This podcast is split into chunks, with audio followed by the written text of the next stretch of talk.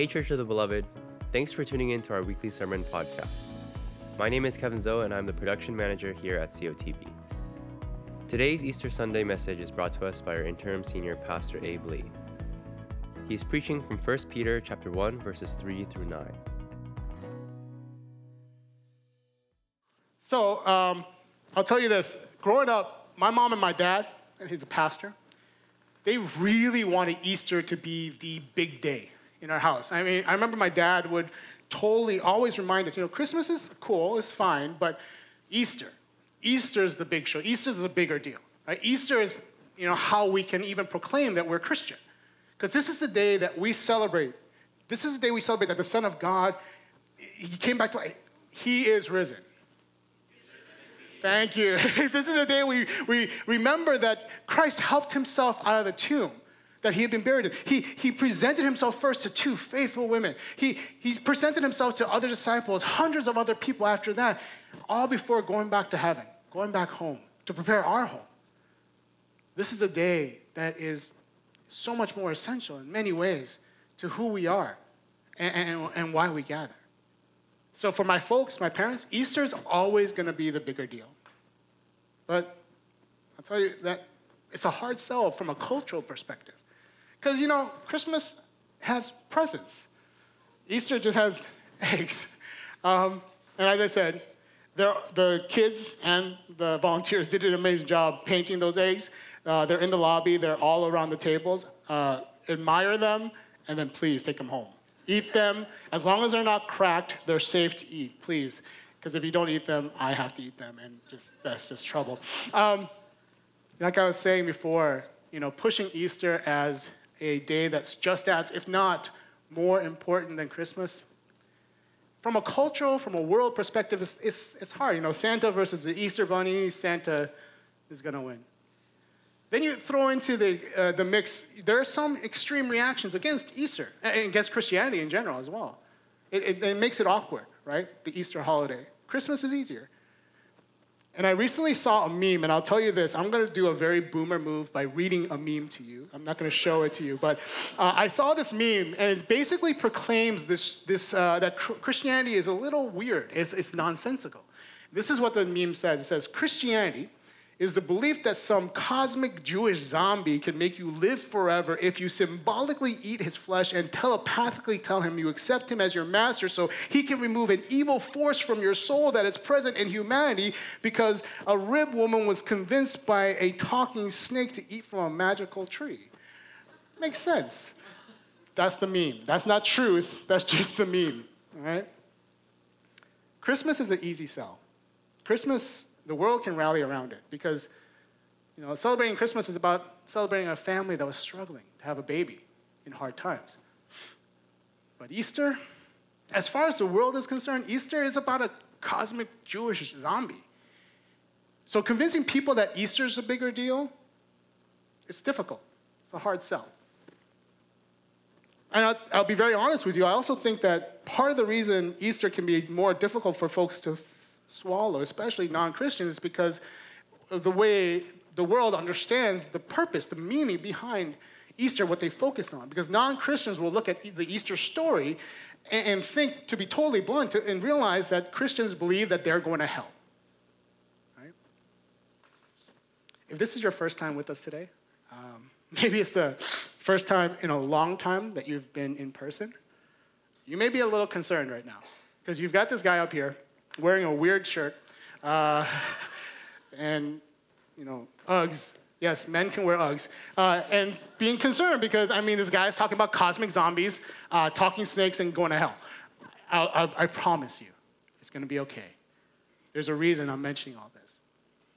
Because what I want to do today is this. What I want to do today, I want to explain, and for some of you, it may be the very first time hearing it. For some of you, it may be a good reminder. But I want to explain what Christianity really is about.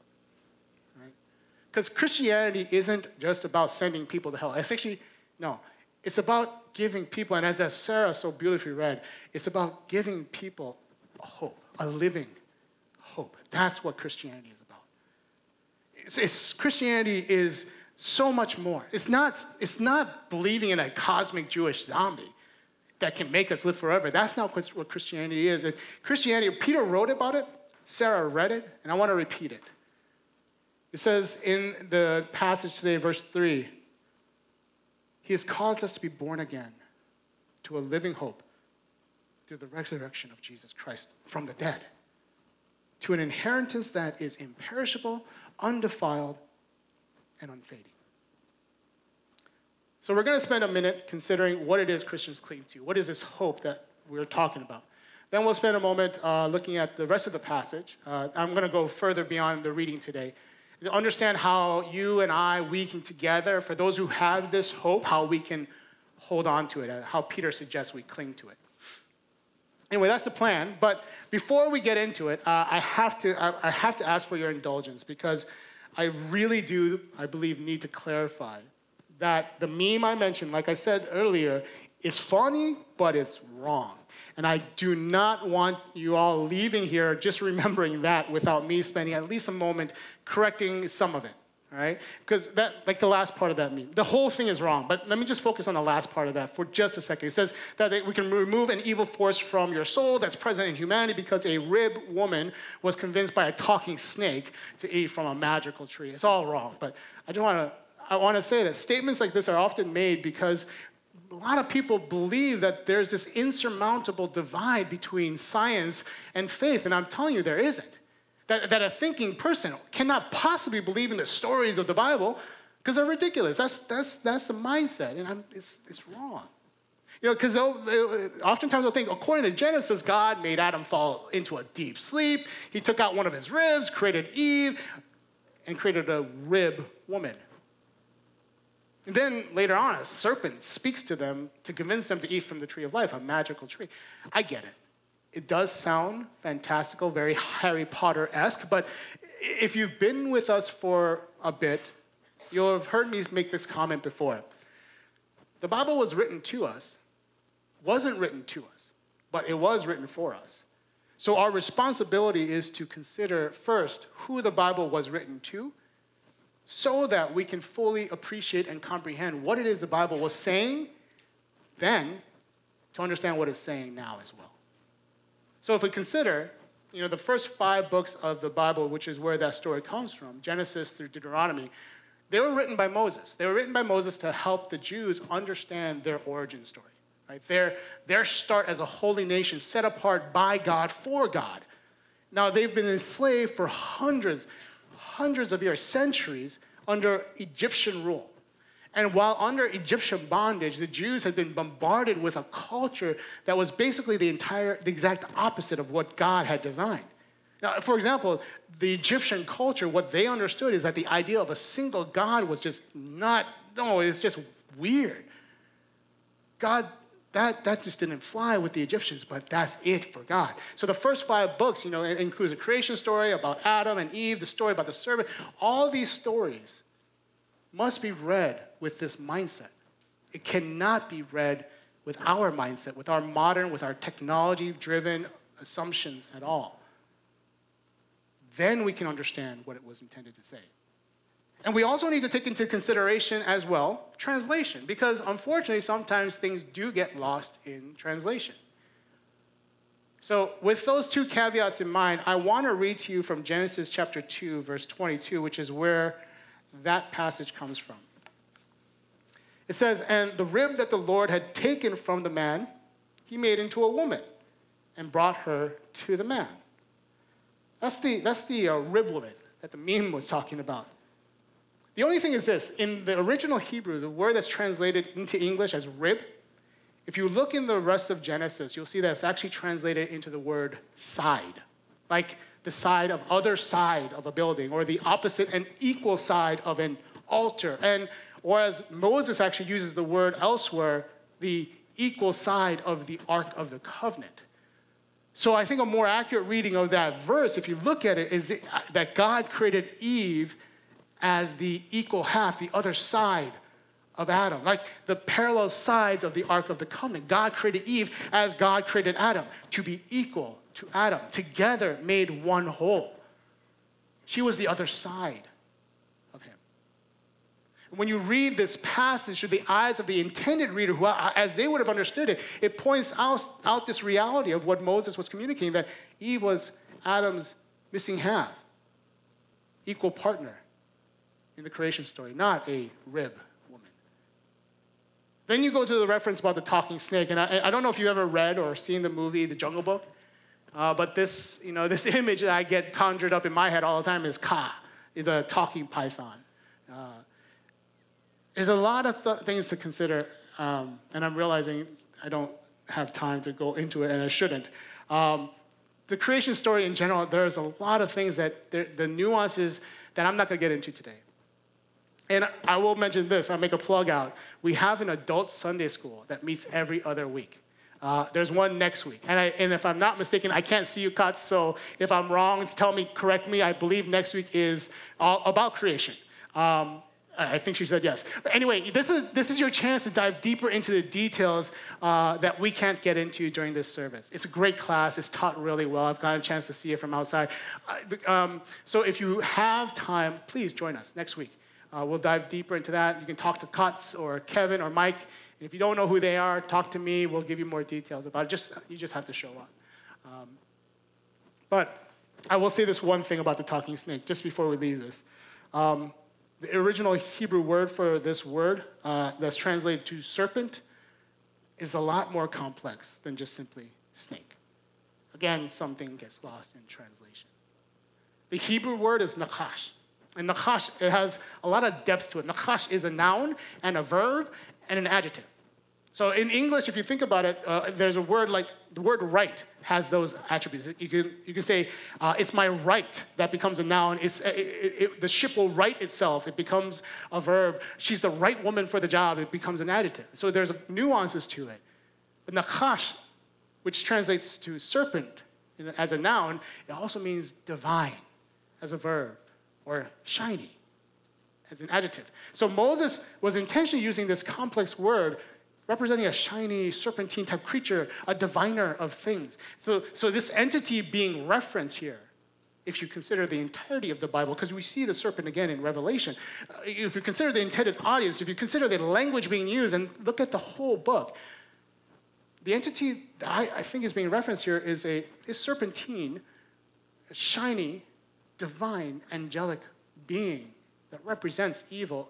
In our minds, we see Kaa, the python from the Jungle Book, but what it is, which is not outside the realm of possibility. It's not like God couldn't make a snake talk or whatever, but I think that the original language, it plants a different image in our heads. One of a divine being, evil one, we often call Satan. Unfortunately, the best translation we could come up with in English was talking snake. So, anyway, I spent way too much time about this meme. I just read the meme. I was just uh, it was amusing. I couldn't get it out of my mind, so I included it today. But I want to get back to today's message. And I want to talk about hope. And I, I think that we all can agree hope, hope is a good thing. Hope is essential. I heard this story uh, being told by a Holocaust survivor. He's a Jewish man who survived Hitler's concentration camp, his, the Holocaust against, Holocaust against Jews and other undesirables. And he, he told a story that I, I found extremely fascinating. He, he talked about how he saw people lose hope, which, you know, really, if you think about it, it's not surprising. But, but he, what he saw when there was no, truly no hope from the freedom of, from pain or torture that the Nazis were inflicting, when, when a person had totally lost hope, everything stopped. Those who truly lost hope, they lost all will to even bother. They, they stopped moving, they stopped eating. They just took the beatings with no reaction because they had already died in spirit and their body just had to catch up. Hope is essential. Hope in something is absolutely a necessity. So Peter writes about a hope offered to those who love and who live in Christ a hope in a future with our Father, with His Son, with the Holy Spirit. And, and, this hope is absolutely available to anyone and everyone as a gift, as a gift from God. And, and this hope, this living hope, is different from anything that you could possibly find anywhere in this universe because it's special. I want to read to you again from uh, verse 3. It says, according to, to his great mercy, he has caused us to be born again, born again to a living hope through the resurrection of Jesus Christ from the dead. And the, the very first truth that I want to point out that Peter makes here is that this hope in Jesus, it makes us new. He has caused us to be born again. This hope changes us. Being, being born again, it means that, there, that who we were is no longer who we are, right? It, it means that we are no longer refugees in a foreign country. We are citizens in a new, perfect, upside down kingdom. That's, that's what we have hope in. We, we have hope that, that we're going to go home one day to a better place, a place where there's no more war, no more pain, no more sorrow, no more trauma, no more drama. That's the hope. The other thing that we see, the second thing in this verse is that there is, is this living hope, by the way, a hope that's growing constantly, that is available to us, is that this living hope is different from any other kind of hope. See, if you look it up in, uh, in Google and say hope define or definition, it, it says there's a feeling of expectation and, and a desire for a certain thing to happen. Hope is a feeling or a desire or a dream, a yearning. Hope, by definition, is not guaranteed. Hope is a gamble. But the living hope of God is the opposite. It's so much more. The living hope of God that we are born again into, it is, it's not a feeling, it's not a desire, desire, it's a certainty. It is inevitable. It's assured, it is ordained because it's already, but not yet. Let me explain something. The, the phrase already, but not yet is Christianese, is a shorthand that Christians often use to explain uh, a tension that Christians live with. Now, I'm going to be jumping around uh, the Bible for a second here, but uh, we are already adopted in Jesus. It says in Romans chapter 8, verse 15, For you did not receive the spirit of slavery to fall back into fear, but you have received the spirit of adoption, by whom we cry, Abba, Father. So we are already adopted in Christ, but at the same time, we're not yet adopted. Romans 8, 23, later on in that chapter, says, We also groan within ourselves, eagerly waiting for adoption, the redemption of our bodies we're also already redeemed in Christ. Ephesians chapter 1, verse 7. It says, In him we have redemption through his blood. We're already redeemed, but yet at the same time, we are not yet redeemed. Ephesians chapter 4, verse 30 says, And don't grieve the Holy Spirit of God, by whom you were sealed for the day of redemption is coming already, but not yet. Uh, we are already sanctified in Christ. In 1 Corinthians chapter 1, verse 2, it says, To those sanctified in Christ Jesus. We're already sanctified, but at the same time, we are not yet sanctified. In 1 Thessalonians chapter 5, verse 23, it says, Now may the God of peace himself sanctify you completely to those who have faith in Christ, those who believe that Jesus is the only way, truth, and the life, we do have, we will have all the blessings, all the promises that God gives to us. Eternity in perfection with our King. But the full realization of this hasn't happened yet. Already, but not yet. We have faith. We have a living hope in an assurance of the future and the conviction, conviction of things not yet seen. Christians live in the midst of this tension of the already, but not yet. We, by faith, have a living hope in the future promises of Christ and of heaven. But it's based on an assurance of what will come, not what might. So, this hope First, it makes us new. Second, this hope isn't a feeling, it's a fact. It's not an aspiration, it is absolutely assured. And this living hope in a future glory, it's not by anything I have done, not by anything you can do. It's all because of what Jesus already did. He has caused us to be born again to a living hope through the re- resurrection of Jesus Christ from the dead. See, the living hope we have available to us is based on the redemptive act of our Savior, the one that we remember on this Easter Sunday. It's because Christ died for us and then resurrected for us. For those of you who have been Christian for a little while, maybe you became Christian earlier, you may have been asked to be able to share the gospel in 30 seconds or less, right? Um, basically, create an elevator pitch for Jesus It's a tough request, I think, personally, because there are nuances to faith. There's, there's aspects to this good news. There's personal context and implications. A blunt, generic, formulaic response or statement regarding what it is we believe might not always do this truth and its impact on you justice. But we try. We try because it's good news and we want to share it. I'll tell you this if you're joining us today as a favor to some family friend, member or friend, thank you again for joining us. Hang out with us for lunch. We'd love to get to know you. But if you're joining us today, maybe you're not familiar with this story that we're talking about, or you, you don't have this living hope that we're discussing, I want to share with you my quick elevator pitch for Jesus, just really quickly. It says, because the way I've always viewed it in my head is this God created everything, right? He created, uh, He made everything, and when He made it, he created it as good, perfect. Unfortunately, when humans came into the picture, they started to take all the stuff that God created for good and started twisting it to something evil, which we're really good at doing it. You know, like sex. Sex is beautiful, it's a wonderful thing, it's good, intended for a husband and wife, but we've twisted it.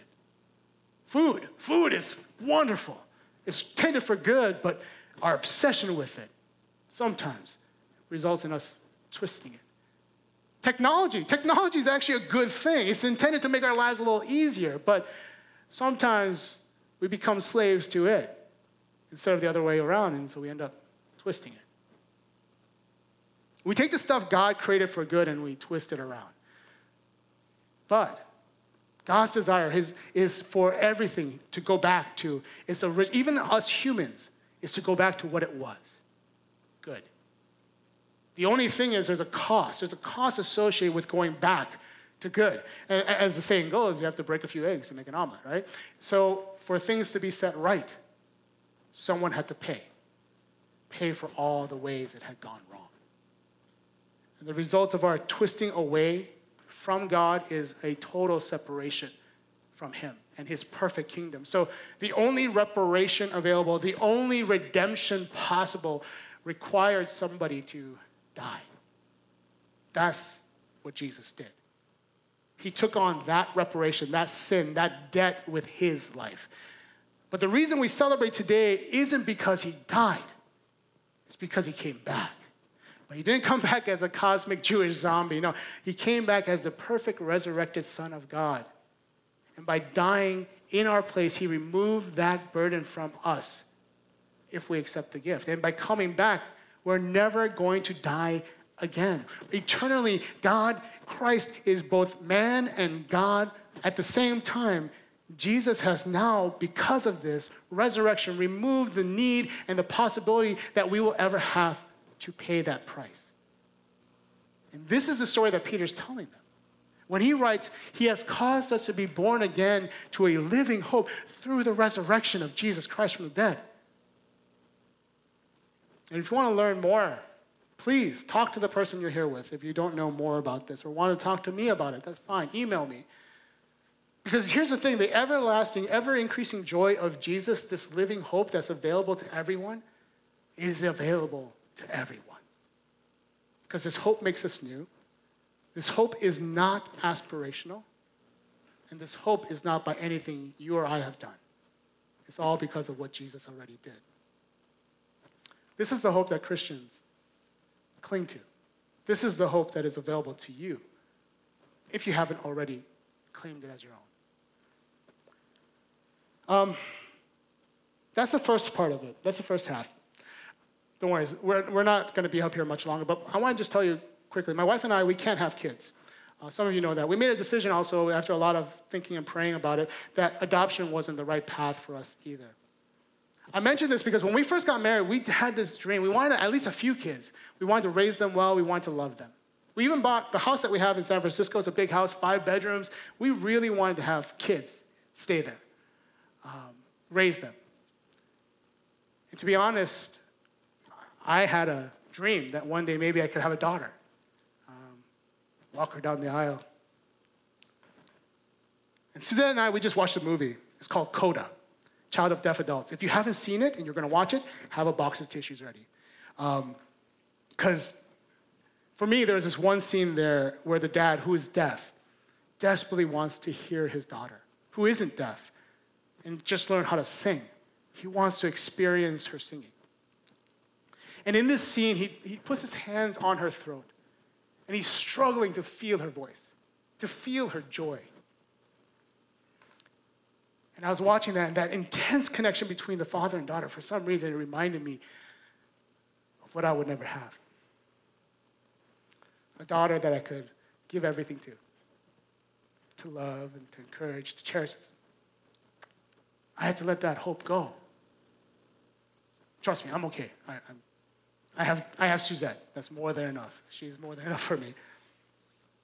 But I wanted to share that story because here's the thing this living hope that God promises us isn't just about making us new. It's not about uh, make, being guaranteed or about being a gift because what Christ had already done. See, Peter also shares that this living hope, it kills the most common destroyers of hope. Death, sin, and time. So the passage today says, according to this great to his great mercy, he has caused us to be born again to a living hope through the resurrection of Jesus Christ from the dead, to an inheritance that is imperishable, that is undefiled, that is unfading. Oftentimes we lose hope when something or someone dies. But God's living hope is imperishable. Oftentimes we lose hope when we make a mistake, when we sin, something dirty or broken comes into our lives. But God's living hope is undefiled and perfect. Sometimes you lose hope, like I did, or I could have, because we time passes, it's just not going to happen. But God's living hope is eternal and unfading. See, for me personally, I, my, the hope that I had one day to have a daughter really didn't die. That hope was replaced. It was replaced by a living in assured hope in this new family that I have, that God's given me here. A hope that's imperishable, that's undefiled, and unfading. I want to talk about the second half I mentioned, which is how we hold on to this hope.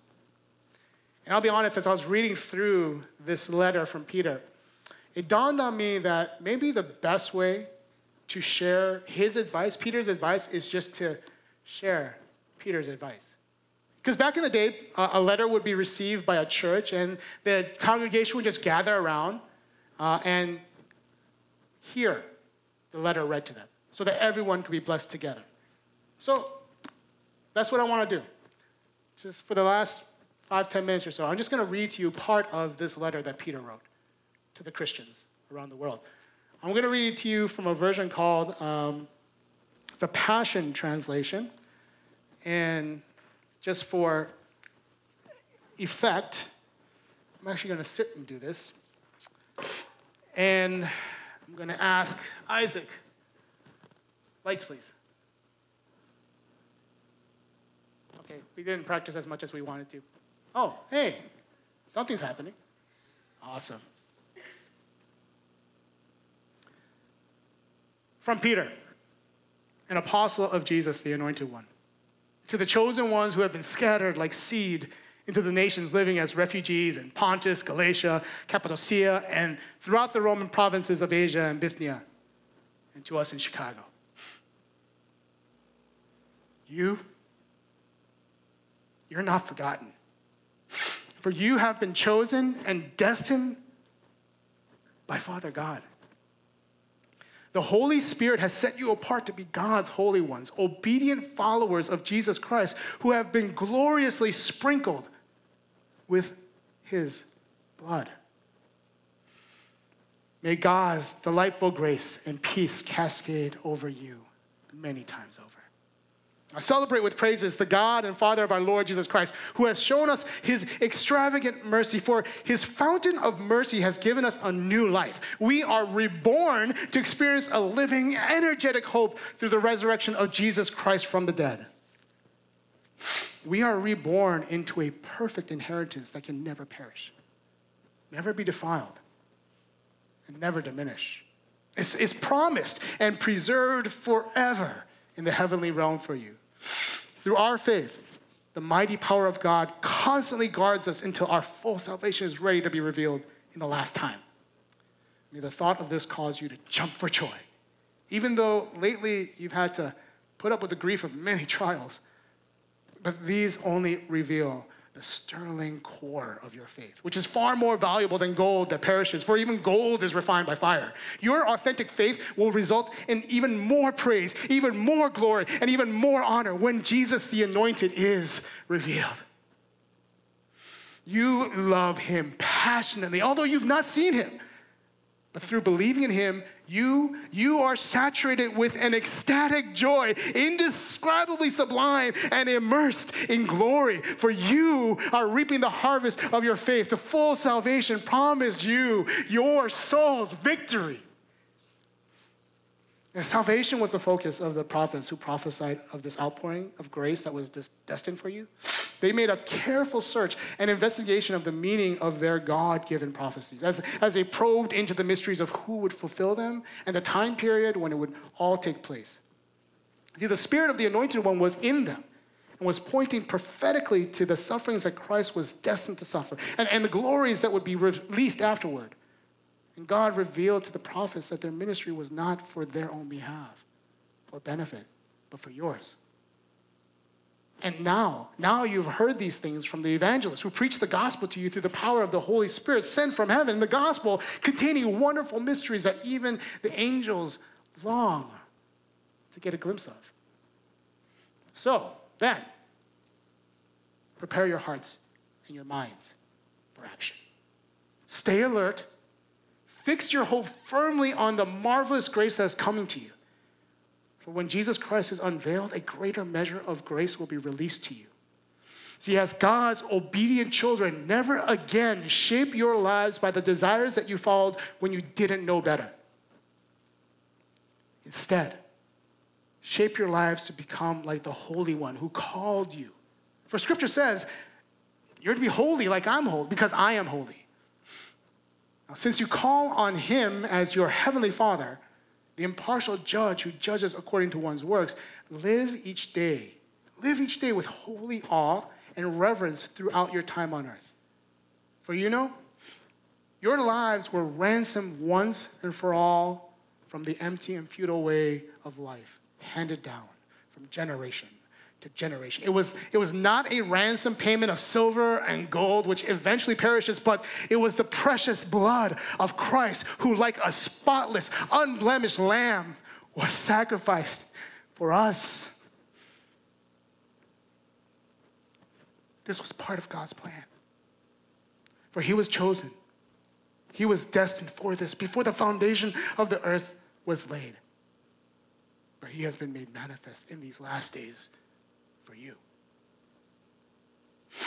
It is through him that you now believe in God, who raised him from the dead and glorified him so that you would fasten your faith and hope in God alone. Now, because of your obedience to this truth, you have purified your very souls. And this empowers you to be full of love for your fellow believers. So, so express this sincere love toward one another passionately and with a pure heart, for though the eternal and living word of God, through the eternal and living word of God, you have been born again. And this seed that he planted within you can never be destroyed. But the seed will live and grow inside you forever. For, quote, human beings are frail and temporary like grass, and the glory of man fleeting like blossoms of the field. The grass withers and dries, and the flowers fall off. But the word of the Lord, that endures forever. And this is the word that has been announced to you. So please abandon every form of evil, every form of deceit, hypocrisy, feelings of jealousy, slander in the same way that nursing infants cry for milk, you, you must intensely crave the pure spiritual milk of God's word. For this, for this milk will cause you to grow into maturity, fully nourished and strong for life, especially now that you have had a taste of the goodness of Yahweh, especially now that you have experienced his kindness. So keep coming to him who is the living stone. Though he was rejected and discarded by men, but chosen by God, he is priceless in God's sight. So come and be his living stones who are constantly and continually being assembled into a sanctuary for God. That was part of the letter that Peter wrote that was meant for us too. See, we have available to us a living hope that makes us new, that makes us born again. Every one of us has access to this living hope. It's a living hope that's not aspirational, it is absolutely assured. And this hope is being offered to you, not by anything you've done or I've done, all because of what Jesus already did. And it's a hope that nothing can destroy. Absolutely nothing. Not death, not sin, not time. And it's a hope you have never claimed. If this, if, if this is a hope you've never claimed as your own and you want to do that today, awesome. I'm going to ask you while we're praying, pray with me, wherever you are, online or here in person. And then don't stop there. Tell me or tell somebody about it as the band comes up, if this is a hope that you maybe clung to at one point in your life, I, and, and, and, and you've lost sight of it, I really hope Peter's words encourage you to be holy because our Savior is holy. I hope that these words remind you, bring you to a realization that, that the plan to bring you back into the family of God, it was laid out before time began. And that everything that you're going through, whether it's difficult times or joyful times, that was part and is part of that plan. And ultimately, God's got you. He's just waiting.